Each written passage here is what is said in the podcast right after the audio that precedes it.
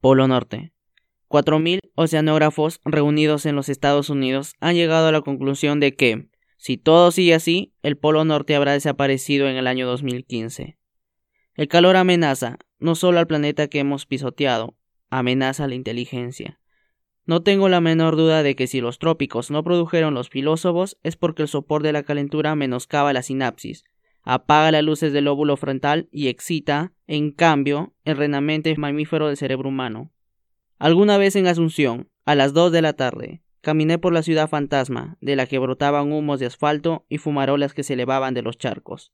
No era la siesta del amor a plena luz, sino la estupefacción y asente de los 40 grados centígrados. Era el desmayo generalizado de una ciudad derrotada por los vapores de Satán. Siempre supe, además, que Roa Bastos escribió lo que escribió gracias al aire acondicionado, y que si no fuera por el gas de freón a Castro, se le hubiera ocurrido que podía ser de Khrushchev un cajero automático.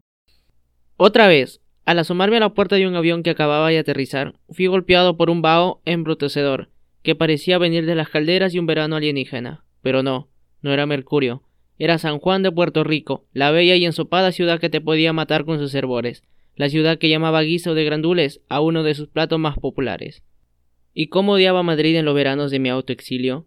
Madrid, que a las dos de la mañana ardía como si la luna hubiese adquirido los hábitos del sol y cómo me vengaba de Madrid pensando que con esas temperaturas España solo podía aspirar a Ortega y Gasset.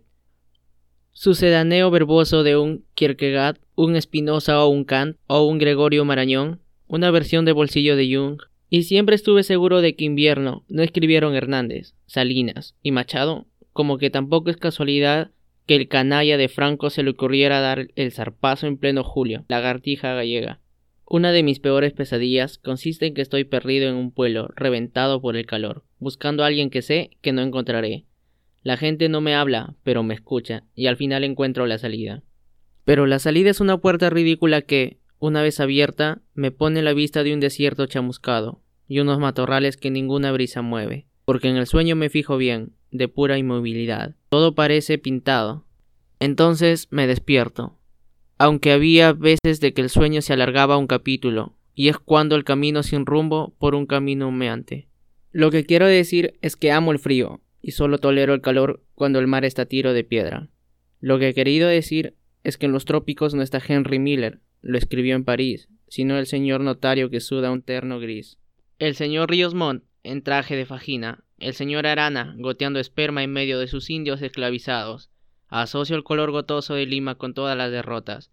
Para mí el verano es una epidemia de cólera, una federación de mosquitos, los olores que prueben que no somos hijos de Dios. Y ahora me traen la noticia de que el Polo Norte desaparecerá en el 2015, y me dicen que los espejismos de calor se verán en las carreteras donde antes nevaba siete meses al año, y que habrá peyotas en las cercanías de Anchoraje, y que Marc Anthony cantará en la Bibi en Wembley, plagado de calatos, lo único que falta que me digan es que ese mismo año del 2015 Alan García regresará, al calor de las masas y el olor de las multitudes, a gobernar el país que tanto lo merece,